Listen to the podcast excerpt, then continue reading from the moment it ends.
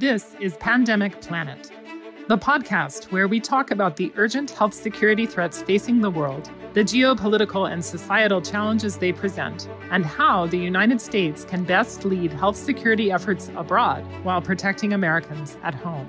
Pandemic Planet is the podcast series of the CSIS Commission on Strengthening America's Health Security.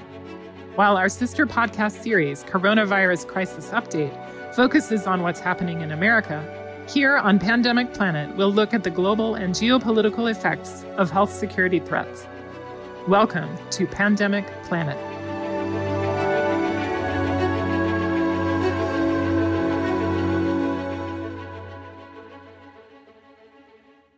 Hello, I'm Catherine Bliss with the CSIS Global Health Policy Center, and I'm joined today by Dr. Keith Martin, founding executive director of the Consortium of Universities for Global Health. The CUGH, as it's also known, brings together students, faculty, researchers, and academic leaders focused on policy, programming, service delivery, and innovation in the field of global health.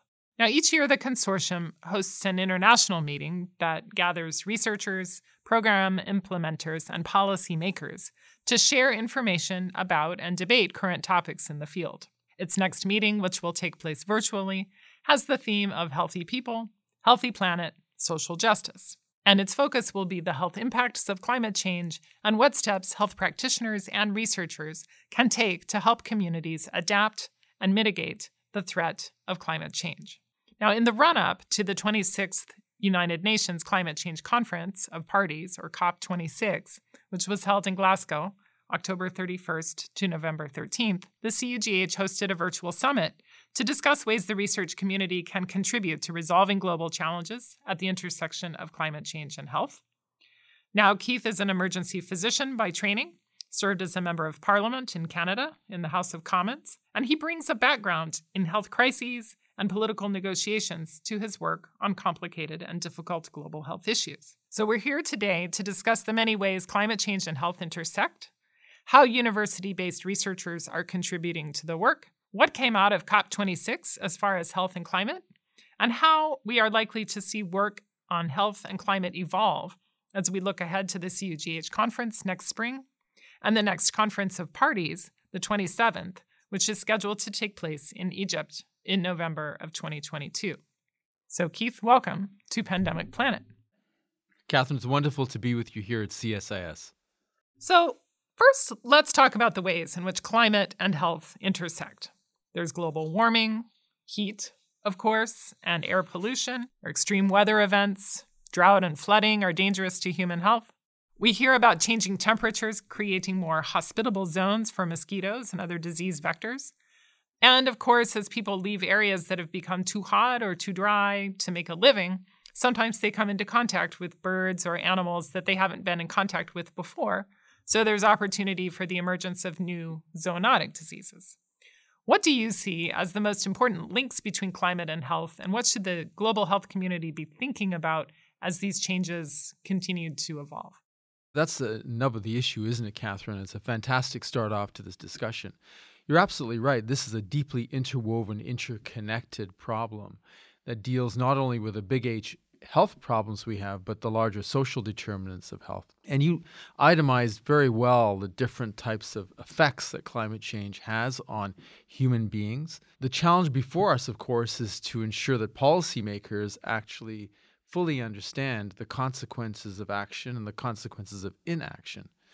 So, where our community comes in, which are the big global health community, our 182 institutions and 32,000 people around the world, is really mobilizing that huge asset of very talented people around the world to be able to provide an evidence based series of solutions to policymakers to implement what's necessary.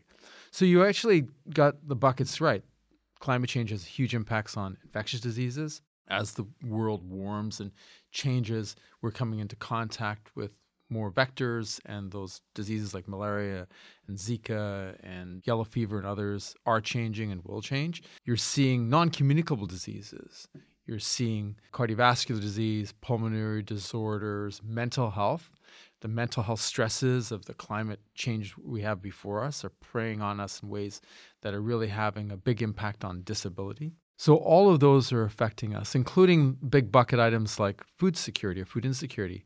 And then if you stand back and take a look at the impact of climate change, whether you're looking at the Sahel or you're looking at small island states in the Pacific, the small island states, as the leaders of those states said very powerfully at COP26, you wait, we drown, we don't exist. It's a matter of life and death whether or not you actually act. And if you look at the Sahel, you're seeing desertification and actually migration conflict and state instability as a consequence of climate change. So these are interwoven challenges with huge implications for nations around the world. So, thinking about these different agreements that are part of the overall UN convention, I mean, in 1992, uh, I think in Rio, countries came together to adopt the UN framework, Convention on Climate Change. Then in 1997, they added the Kyoto Protocol, and more recently, of course, the Paris Agreement in 2015. But to what extent has protecting health figured into these international agreements? And, you know, do you see health researchers and health policymakers engaged in discussions with the climate scientists and, and people who study diversity and, and some of these other challenges that you've outlined? So, in your opening comments, Catherine, you actually mentioned the pre COP meeting we held on October the 15th. And your listeners can actually look at our website, cugh.org, and you can see the whole symposium we held. The genesis of that was a result of the inaction and lack of place and presence of health in previous COP meetings. So, for your listeners, we need to remind ourselves there were 25 meetings before the one in Glasgow, right? And we have not been successful at dealing with this problem. Missing in action in this entire, entire picture was health. So what we decided at CUGH to do is we're not going to we're going to drive health into the agenda. What was encouraging in the meeting in Glasgow is that perhaps for the first time, health had a place and presence within the meeting. And it doesn't belie the fact that there's been incredible work done by the WHO, the UNEP, UNDP, and others on this issue, but it hasn't risen to the level of policy in place where we'd like to have it in COP. And I think as we move forward, it's really important for all of us involved in this field to be able to drive forward and actually make sure that health is intimately integrated into the conversations and discussions that are going to take place into the future. One thing just to say about COPs, and that people say, this was a success, this was a failure. COPs are actually the final agreement is an agreement amongst 200 nations. It's a consensus agreement. So anytime you're going to have a consensus agreement, you can be sure of one thing. Everybody's going to be disappointed, right? Because no one's going to get everything they want or most of what they want. So in effect that the outcome, the agreement at the end of the day is really what everybody agrees to, which is the lowest common denominator the path forward because we're way behind the eight ball. COP26 was too low, too slow, and is clearly insufficient to be able to meet the 1.5 degree cap and the 50% reduction in greenhouse gases that we have to achieve by 2030. So now the question forward is how do we actually cleverly address the 20 top emitters because they are responsible for 80% of greenhouse gas emissions. In my view, we can provide an advocate for a clear path forward for those 20 countries to have a system of not voluntary, but obligatory targets that enable them to deal with what they're producing in a collaborative fashion across their four sectors that produce 86% of greenhouse gases. So that I think is the nub of the challenge, and that is the target we need to go forward if we're really serious about hitting 50% reduction by 2030. So you mentioned that you brought people together in this virtual seminar in October. And, you know, having spent time in the world of academia myself, you know, I know sometimes it can be challenging for people who are carrying out research and developing research papers that they're sharing with others in the field to kind of break out and become more comfortable engaging in public advocating for different kinds of positions. So, I wanted to ask you to say a bit about how the CUGH works with its members to develop the skills and the the networks and the abilities to really become public scientists and advocate for the place of health within these climate discussions. Well, you just hit an extremely important point, Catherine, is the need to actually bridge the gap between that production of knowledge and the application of that knowledge in policies. if knowledge just goes into a journal, it will have some utility to some people. But for a lot of that's that material that actually can is really important for public policies, I can tell you as a former parliamentarian, that never sees the light of day in legislatures around the world or parliaments around the world. The policymakers don't see it. So we have this gap, this chasm between these incredible people producing the knowledge on one hand and the people who ought to see it and utilize it in the other. And so at CUGH, we're trying to bridge that gap. There are many challenges, right? You're right. People in academia are not incentivized to actually do this work. The incentives are completely wrong in terms of encouraging these incredible people producing this work to be comfortable and not be marked against for becoming public actors, which I believe they we desperately need to have more public scientists. So there's an incentive issue. There's also training and a competence issue. You need to be able to have the skills to be able to communicate all that complex stuff that you put in a journal into everyday speak. The third part of that is you've got to build it into a story that hits not only people's mind, but I would argue even more importantly, their heart. You've got to be able to, and we know this, right, in terms of research, if you're really going to have an impact on what somebody does or does not do, you have to create a bit of an emotional response in them. And that way they actually remember what you said, but they also might feel compelled to act. And unless you can bridge that gap, and at CUGH, we're trying to do that with partners like the Pulitzer Center for Crisis Reporting, Global Health now at Johns Hopkins and others are partners of ours. National Geographic in the past has actually partnered with us in some things. So we're trying to take these remarkable people we work with in our global community and be able to bridge that gap through different tools, platforms, mechanisms, training, and others. So, in terms of the outcomes of COP26, was there anything that surprised you? And what are some of the issues that you feel there will be the potential to make really good progress on between now and COP27, which will take place next year? Well, let me put my optimist hat on first, shall we? The first thing that you hit, you were absolutely right when you mentioned about the issue of health, Catherine. For the first time, health actually had pride of presence. The second thing was surprisingly, perhaps to anybody who just tuned into COP, is that before this, the actual linkage between fossil fuels and global warming was hardly ever and, or prominently mentioned in, in the agreements. It was not that connection was deliberately hidden. So we've moved a long way, I think, in terms of countries to publicly acknowledge the connection because it's been known, we know, for decades. Second, that the urgency to act was there. So health was involved. Private creditors and private financiers said we need to act, didn't put any money on the table. But all of that is good. Now, the other side, my realist hat, I'll flip back on. The bottom line is that we are continuing to losing the battle. So, if you wanted to ask the question, well, how far are we into reducing greenhouse gases? Where we are right now, should I say, is 25% of where we should be in terms of the emissions we need to reduce by 2030, right? If we, we to get that 50% reduction, if we asked ourselves today, how far along are we in achieving that objective? We're only with current pledges and commitments at 25% of what we should have today. Essential challenge is that these pledges are all voluntary. And anytime you have voluntary commitments, they do not work. They have to be obligatory. And this is where we can become really clever and where the 20 countries that are the primary emitters of greenhouse gases can get on board and say, as we are throwing greenhouse gases into the atmosphere, that's actually an obstruction or a wall to development. It's not only a danger to the health of our citizens, but if the private sector is pushing back on action, you can argue to the private sector that the continued production of greenhouse gases and throwing it up into the atmosphere is actually a huge wall to obstruction. And as time passes, that wall is going to get bigger and bigger and bigger. So you're actually working against your own ability to make money into the future because of all the consequences that you described extreme heat, extreme weather events, food insecurity, migration, conflict, state instability.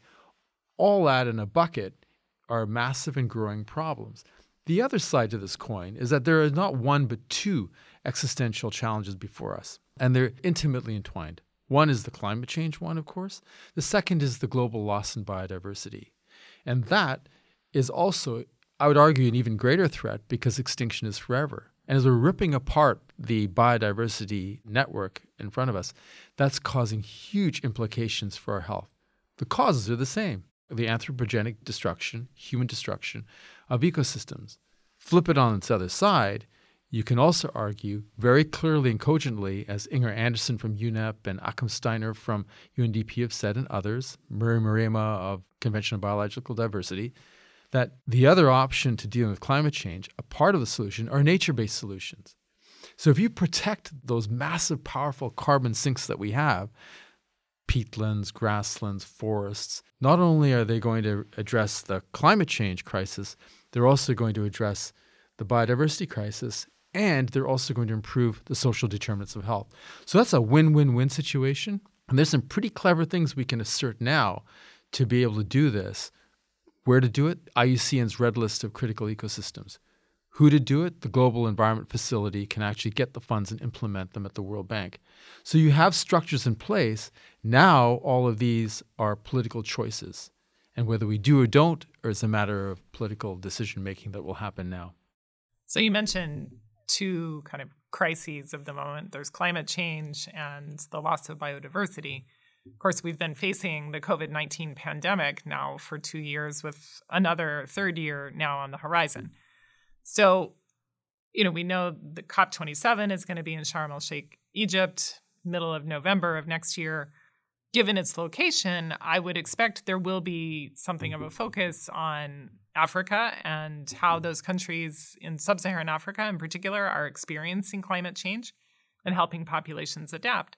But we know that that, that region as well has been very hard hit by the pandemic, particularly in terms of deepening poverty, economic disruptions, and you know what we've been seeing in terms of inequitable access to vaccines over you know the last year.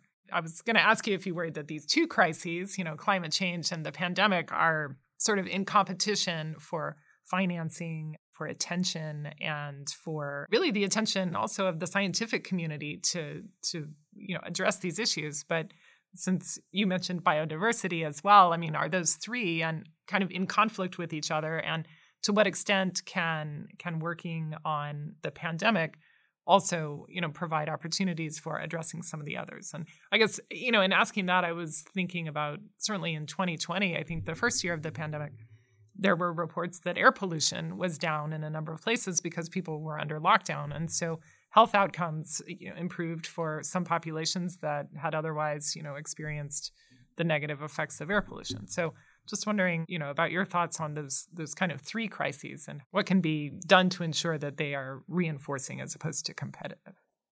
You're right. They could be competitive, but I would argue that the great opportunity before us, Catherine, is that they should be done collaboratively because they are inseparable. To use the example of the COVID 19 pandemic, or you can go back towards the Ebola virus, these are spillover events right? So, one of the drivers or risk factors for pandemics is the increasing closeness we have towards the natural world we're in and the chance that we have come across an animal that actually has uh, a virus that spills over to us. In fact, 70% of new infectious diseases in the future are going to come from are zoonotic from animals and they're going to spill over into us. A way to reduce that is to reduce our engagement with those animals part of the, the driver of pandemic risk is actually the destruction of ecosystems that puts us closer to those animals. Therefore, what we need to do is we need to, the reduction in ecosystem destruction, intact ecosystems is not only a way to prevent pandemics, it's also a way to protect biodiversity and reduce the sixth extinction crisis we're under right now. It's also a very powerful way to address climate change. And then the fourth part of that is that the way you manage ecosystems cleverly is actually a driver towards addressing the social determinants of health for communities that live around them. So if you look at the IUCN, the International Union for the Conservation of Nature, has established approximately 80 what they call critical ecosystems, major carbon sinks, huge areas of biodiversity. Also, the interesting thing about that is that the overwhelming majority of those ter- territories are actually the tenure belongs to indigenous peoples who are often falling to the bottom of the barrel when it comes to their economic and health outcomes. So, a clever way to do this, I would argue, is that you can invest in a focused effort to protect those critical ecosystems by being able to work with Indigenous peoples to protect them. And in doing so, you reduce poverty for those communities, you address the biodiversity crisis, you also address climate change, and you're creating greater stability in those areas. In the case of Africa and COP27, the continent, uh, this is a major repository of biodiversity of carbon sinks. The whole carbon, you know, the Congo Basin is one of the two lungs of the planet regulates rain, regulates fresh water, biodiversity hub. It's a huge engine for global stability in terms of our weather patterns and regional stability in so many levels. So, Amazonia and the Congo Basin, two lungs of the planet, we're destroying both of them. One point I do want to make, though, is that when we're looking at the impact of climate change, if you look into the future, what we're not actually recognizing, we didn't hear enough of this, I felt at COP, was what we call feedback loops. I'll give you an example. As the planet warms, way up in the north of our planet, we've got permafrost. The land is frozen. That's melting. But what's underneath it? Methane. Methane is 25 times more powerful than carbon dioxide as a greenhouse gas. So as the temperature goes up, permafrost melts, methane is thrown up into the atmosphere, which accelerates the whole issue of climate change. You can look at other ones. One other one I want to talk about because it's just off the coast here of the United States are the ocean currents. That ocean current, as the temperatures of the planet warm, as the oceans warm, there's a breakdown of that ocean current that's running right now in the Atlantic, right off the coast of the United States. That is really important for food security. It's important for weather patterns. It affects the entire planet. So, as the oceans warm, not only are the oceans acidifying, destroying the marine life, but it's also breaking down that ocean current. And as that ocean current breaks down, it has a huge impact upon weather patterns around the world, which has huge implications for food security and all of what we just spoke about. So, as we think about some of these changes on the near term and some of the, the longer term implications, it seems clear that encouraging more people to become involved in science, whether through scientific research or science writing or just science communication, is is one way to improve understanding about the issues and, and their complexity. Your conference, I attended the one in San Francisco, I think back in 2016 or 2017 or so, and you know, was really struck by the opportunities there for you know students and researchers and policymakers and and practitioners and very high level government officials you know really all coming together to to talk and exchange you know about the theme of the conference and and their own research. Your conference was scheduled to take place in Los Angeles if I'm not mistaken but you've you've switched it to being online. And I just wanted to ask if you could talk about what informed that decision. Was it just pandemic concerns or did climate change considerations also play a role in not wanting people to have to travel that far to come together. And, you know, just if you could say what you're hoping comes out of that virtual meeting in terms of the kinds of networking and opportunities for people to to really take what they are learning and exchanging with each other back to their communities to really, you know, use the science to advocate for a changing approach to to the challenges we face. The conference for anybody, for those who are listening, it's called cugh2021.org, and we really encourage people to register for it now to get the early bird rates, the lowest cost rates, and it's next March. So we have actually a week of free satellite sessions that are half to full day sessions, and then the main conference at the end of March. It's open to everybody, so everybody can can come down. So we actually did right. We changed it from the in-person one from LA to virtual, and the main reason was really an issue of equity because we knew that our colleagues around the world couldn't get access to vaccines, particularly in low and middle income countries. And we are determined at CUGH to make sure that we level the playing field to make sure that whatever we do is as accessible, as open, and as available as possible to everybody equally. And we felt really strongly that given the lack of access to vaccines in a good chunk of the world, particularly in low to middle income countries, fast tracking forward, not enough people were going to be vaccinated because they simply wouldn't have access to the vaccines. So we paid a very hefty penalty to move it virtually, but we felt that was the right thing to do. Certainly, the issues on climate change are really important, But uh, there's also benefits for people meeting face to face.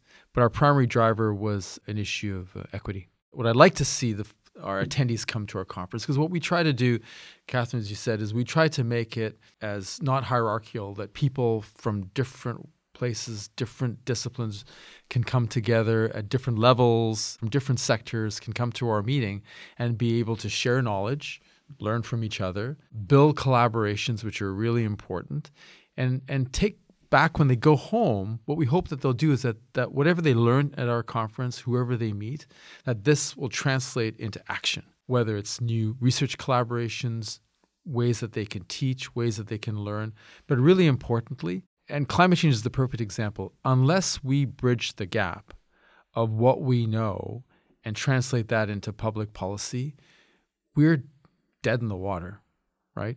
The implications are huge. So if we want to just research something again that is being researched, we have to, I think, be, which may be useful to research some. Obviously, it's important to do the research that's necessary, but we cannot lose sight of the fact that we have a temporal emergency in front of us. Then we have to, I think, be aware that we don't want to, we have to ask ourselves what is most important in 2021 going to 2022. In the case of climate change, you know, I certainly hope that our attendees will be able to take from the conference virtually and be able to implement that and drive that with the policymakers. Because at the end of the day, all of what we discussed today in terms of the what to do, those are political choices. And our members, our community, global health community, that is involved from different sectors, different disciplines, biomedical and non biomedical, we need to be able to give to policymakers in a nonpartisan way what they should do, but importantly, also share that with the public. The public drives the political or can do that. And it's up to us with a really, really, I think, powerful group of people, wherever they happen to be around the world, be able to engage the public. The public has to be on side, and, and we don't do a good job, frankly, of engaging or communicating with them. And I would just, uh, you know, plea with the academic sector in particular to give their members the breadth, width, and ability to do that. And for all of us involved in this large, expansive place in global health to work together in common purpose to make sure that those policies are translated into action, not wistful thinking.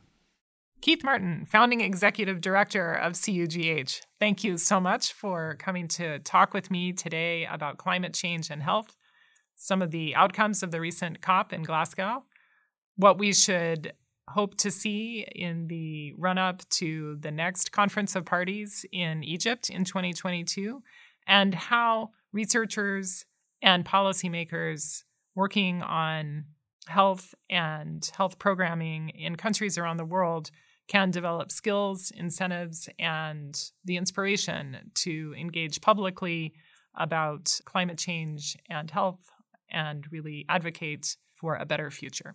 Thank you very much. Thanks for your time, Catherine. It was a pleasure.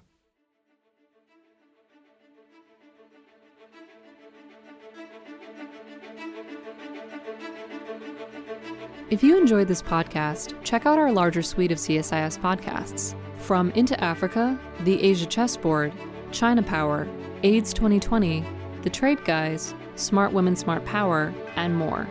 You can listen to them all on major streaming platforms like iTunes and Spotify. Visit csis.org/podcasts to see our full catalog